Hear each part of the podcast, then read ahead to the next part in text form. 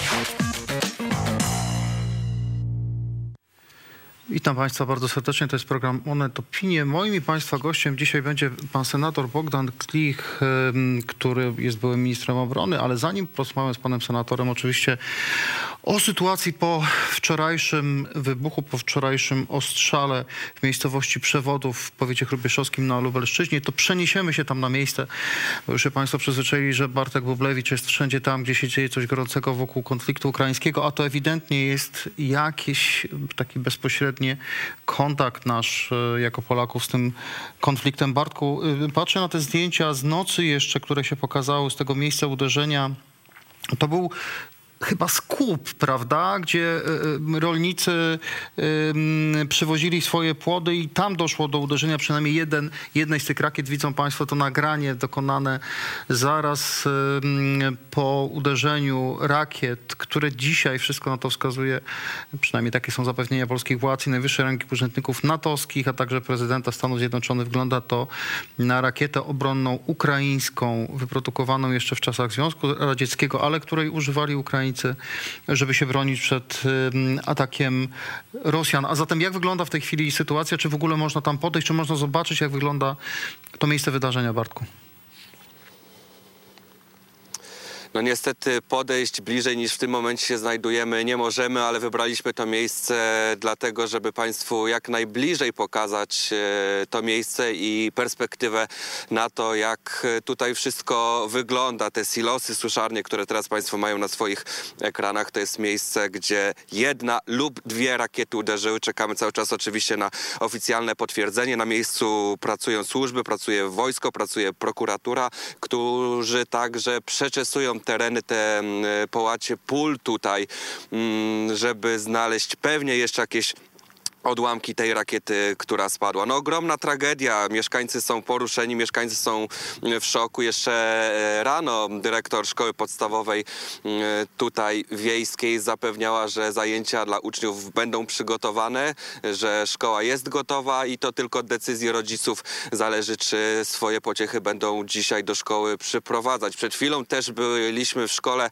Ja pytałem, czy te zajęcia faktycznie się odbyły, no i tych zajęć nie było. Jest, jest obecny na miejscu psycholog, kilka rodzin, kilkanaście osób zdecydowało się przyjść porozmawiać z dziećmi, z psychologiem właśnie na temat tej ciężkiej e, sytuacji, ale zajęcia lekcyjne jednak dzisiaj e, tutaj nie doszły do skutku. Ogromna tragedia, ogromna też przypadkowość wojny, która dotknęła mieszkańców tej bardzo małej i spokojnej e, wsi tyle pól rozglądamy się dookoła, tyle miejsca, gdzie przypadkowo nawet ta rakieta mogła spaść. No niestety wielka tragedia. Dwie osoby zginęły. Przed chwilą też rozmawialiśmy mm, z osobą, która była świadkiem na miejscu i wyjechała mm, dosłownie z terenów zakładu 10-15 sekund przed uderzeniem e, tej e, rakiety. Ta osoba jest wstrząśnięta, także pomoc psychologiczna została jej zapewniona. Policja wstępne przesłuchanie już przeprowadziła, ale na razie e, no, w trudnej kondycji psychicznej są świadkowie tych wydarzeń. Szczególnie, że nikt się tego tutaj na miejscu nie spodziewał. A co ważne i co należy cały czas podkreślać, bo na początku znowu, tak jak na początku wojny, mam takie wrażenie, ogromne zamieszanie informacyjne, no i mieszkańców, szczególnie tutaj dotyka, e, dotykało wszystko to, co się w mediach, e, czy w mediach społecznościowych, czy mediach e, tradycyjnych pojawiało, różne sprzeczne informacje, co potęgowało oczywiście strach i panikę. Dziś tych informacji mamy znacznie więcej, tych informacji spływa do nas coraz więcej, to na pewno cieszy mieszkańców i zdecydowanie ich uspokaja. Drodzy Państwo, ja mówiąc zupełnie szczerze, byłem zupełnie niedawno w powiecie chrubieszowskim, byłem tam w wakacje i tam był czu- czuć rodzaj takiego napięcia. To rzeczywiście, kiedy były ostrzały w ostatnich miesiącach, takie bliskie y, ostrzały polskiej granicy, to było kilkanaście kilometrów czasami od polskiej granicy i na tych terenach było to słychać y, i było to czuć. Ale czy ty myślisz, Bartku, że to kompletnie zmieni nastawienie y, nie tylko ludzi w powiecie chrubieszowskim, nie tylko ludzi w Przewodowie, ale nas, y, Polaków w ogóle do tej sytuacji, dlatego że pierwsze informacje, które pojawiały się wczoraj nieoficjalnie, i rząd ich nie dementował, chyba sam je bardzo intensywnie sprawdzał, były takie, że to są rosyjskie rakiety. Nawet jeżeli zabłąkane, no to mm, oznaczałoby naprawdę gigantyczny, y, gigantyczny problem w relacjach polsko-rosyjskich i natowsko-rosyjskich. Dzisiaj sytuacja wygląda inaczej, ale czy twoim zdaniem to zmieni nasze podejście do wojny, że zrozumiemy, że jesteśmy jej naprawdę bardzo blisko? Nie wiem, czy zmieni podejście wszystkich. Na pewno sami mieszkańcy przyznają, że gdzieś już do tego mm, takiego napięcia zostali przyzwyczajeni. No w końcu ta wojna trwa już e, sporo i na początku było to napięcie, był stres. Y, Pamiętamy, co działo się na stacjach benzynowych chociażby. Nikt się tego tutaj e, nie spodziewał. Jednak wszyscy zdecydowanie nie ma dla nich większej, dla mieszkańców tutaj różnicy, czy to spadła rakieta rosyjska, mm, czy ukraińska. No nikt tu też nie będzie obwiniał Ukraińców za to, że wykorzystują e, obronę przeciwlotniczą, żeby st- strącać rakiety, które Rosjanie e, masowo e, wystrzeliwują na jej terytorium. Za to, co stało się tutaj w Polsce, za to, co się stało mm, w tej bardzo spokojnej wsi odpowiadają Rosjanie, bo gdyby nie wczorajsza salwa i te przerażające zdjęcia, które docierały do nas przecież też z Ukrainy, to przecież obrona przeciwlotnicza mm, ukraińska także nie musiałaby mm, swoich rakiet wystrzeliwać celem zestrzelenia mm, rosyjskich y, pocisków. Tak się stało. Niestety, że jedna z nich spadła, no ale to poczekajmy jeszcze na oficjalne informacje, żeby też pewnych, pewnego e, znowu e, pewnych rzeczy nieprawdziwych tutaj, czy no, uniknijmy po prostu gdybania, co tutaj się tak naprawdę stało. Drodzy Państwo, przewodów e, powiat krubieszowski, Lubelszczyzna, Bartłomiej Bublewicz jest na miejscu. Wszystkie jego relacje na bieżąco w, e, na e, stronach Onetu. Polecam też Państwu relacje na żywo. Tam Państwo znajdą wszystkie najnowsze informacje, które dotyczą i em, tego wydarzenia i wszystkich innych rzeczy związanych z konfliktem na Ukrainie, o którym mam wrażenie sobie przypomnieliśmy. Pan senator Bogdan Klich, były minister obrony i moim Państwa gościem. Dzień dobry Panie Senatorze. Dzień dobry panie redaktorze, witam państwa. Panie senatorze, mam takie pytanie. Y, Patrzę na wypowiedzi dzisiejsze, o wiele bardziej zdecydowane niż jeszcze wczoraj przedstawicieli obozu władzy. Prezydent i premier mówią zgodnie, to nie był atak na Polskę, to był nieszczęśliwy wypadek. Y, Ukraińska rakieta obrony przeciwlotniczej spadła na terenie Polski. Prezydent dodaje szczegóły techniczne, nie znam się, ale cytuję. Prezydent mówi, że wybuchło w niej paliwo, że nie wybuchł w niej y, ładunek, co nie zmienia faktu, że doszło do tragicznego wydarzenia, ale nie zmienia też faktu, że nie można powiedzieć, że to jest działanie rosyjskie, świadome czy nieświadome. W związku z tym co? No za dzień, dwa, trzy zapomnimy o tym i mm, e, no, wydaje mi się, że tak jakby dzisiaj już tak jakbyśmy dostawali sygnały, że w sumie nic wielkiego się nie stało. No, to nie jest e, także e, wolno zapominać o takim incydencie przygranicznym. Ja nazywam to incydentem przygranicznym, o którym w tej chwili znacznie więcej wiemy, ale jednak e, spadły rakiety na terytorium Polski i jednak e, zginęli obywatele e, polscy. W związku z tym z tego trzeba wyciągać wnioski. Po pierwsze, dotyczące polityki informacyjnej rządu, który ma, która musi się zdecydowanie poprawić w stosunku do tego, co było wczoraj. Po drugie, odnośnie do szczelności Ale naszego ale nieba. to doprecyzujmy, co, wreszcie, doprecyzujmy, jeżeli doprecyzujmy się pan o- pozwoli, co się panu w tej polityce informacyjnej nie podobało, to że rząd przez wiele godzin nie rozstrzygał tych wątpliwości, być może nie wiedział, czy to rakieta rosyjska, czy ukraińska, dlatego nie mógł nam tego powiedzieć. Nie, ja e, nie oczekiwałem od rządu tego, że od razu powie nam, co się e, tak naprawdę wydarzyło w przewodowie, e, bo to wynika, wymaga absolutnie wnikliwej, bardzo dokładnej analizy i rzeczywiście słusznie, że ta analiza się odbywa z udziałem ekspertów także ze Stanów Zjednoczonych. To są bardzo wrażliwe kwestie i nie można działać pochopnie. Natomiast oczekiwałem informacji takich o tym, że rząd jest obecny, rząd, rząd trzyma rękę na pulsie, że to wszystko, o czym dowiadywaliśmy się w trakcie albo post factum, że oto się odbyło posiedzenie Komitetu do Spraw Bezpieczeństwa i Obrony, że jest zwołane posiedzenie rządu, a wreszcie, e, że odbywają się konsultacje, zarówno te prowadzone przez premiera, jak i te prowadzone przez prezydenta, o których dowiedzieliśmy się de facto dopiero po północy, po wystąpieniu premiera. Nie, wie pan co, wydaje mi się, że na przykład o, rozmowie, o rozmowie Duda-Biden dowiedzieliśmy się wtedy, kiedy ona powinno było trwała. być rozłożone na pewną serię wypowiedzi, tak żeby obywatele wiedzieli po pierwsze, że nie jesteśmy sami, a po drugie, że państwo polskie działa. Wie pan co, ja mam wrażenie, że, y, że pewność, że o rozmowie Duda-Biden dowiedzieliśmy się w momencie jej trwania. y, Byliśmy uprzedzeni, że będzie posiedzenie rządu. Natomiast no, nie, niewiele rząd mówił, tak? Natomiast chcę pana zapytać, dobrze, mamy już jasną, jasną deklarację prezydenta Stanów Zjednoczonych, właściwie wszystkich liderów krajów, czy większości krajów natowskich, które mówią, no to była rakieta ukraińska, w związku z tym trochę napięcie opada. Czy będzie powrót do myślenia o jakichś negocjacjach z Rosją w sprawie zakończenia wojny w Ukrainie? No, myślę, że to, co wydarzyło się wczoraj w Polsce, ma stosunkowo mały wpływ na ewentualne e, negocjacje. Znaczy, pan, gdyby były rakiety rosyjskie, to pewnie by miało. Pewnie tak, natomiast y, y, y, tak rozumiany incydent przygraniczny pewnie nie będzie miał i decyzja ostateczna o tym, kiedy rozpoczynać ro- negocjacje rozejmowe, zależy od strony ukraińskiej.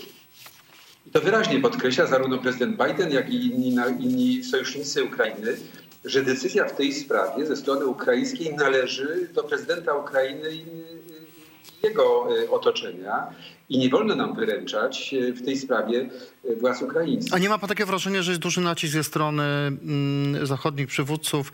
Ostatnio także ze strony Amerykanów prezydent Joe Biden miał w połowie kadencji wybory do amerykańskiego parlamentu.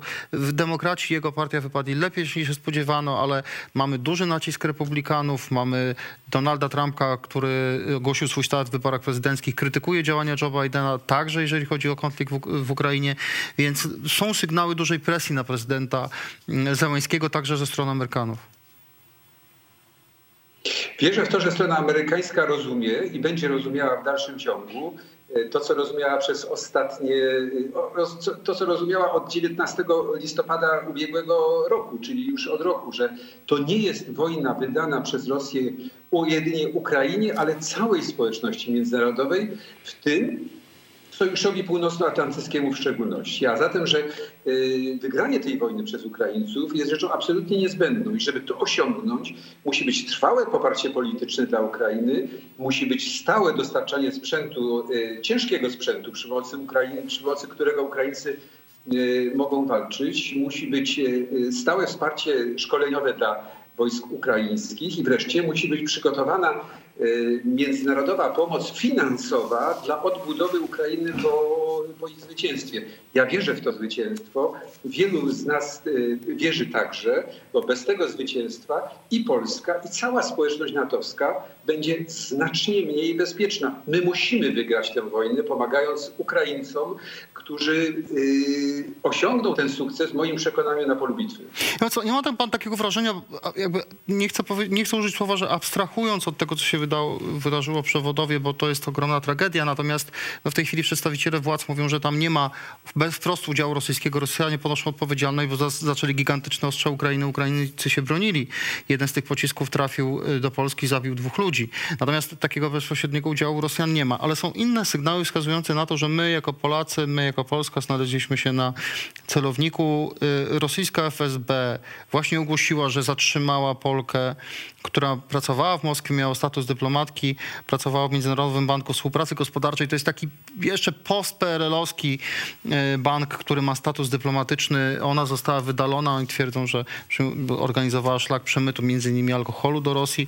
Z drugiej strony mamy Informacja i Senat się znalazł na liście, że hakerzy z takiej prorosyjskiej grupy Killnet ogłaszają duży, zmasowany e, nabór hakerów gotowych do ataku na instytucje polskie w internecie, więc my, my gdzieś jesteśmy narażeni, mam takie wrażenie, na bardzo wielu obszarach.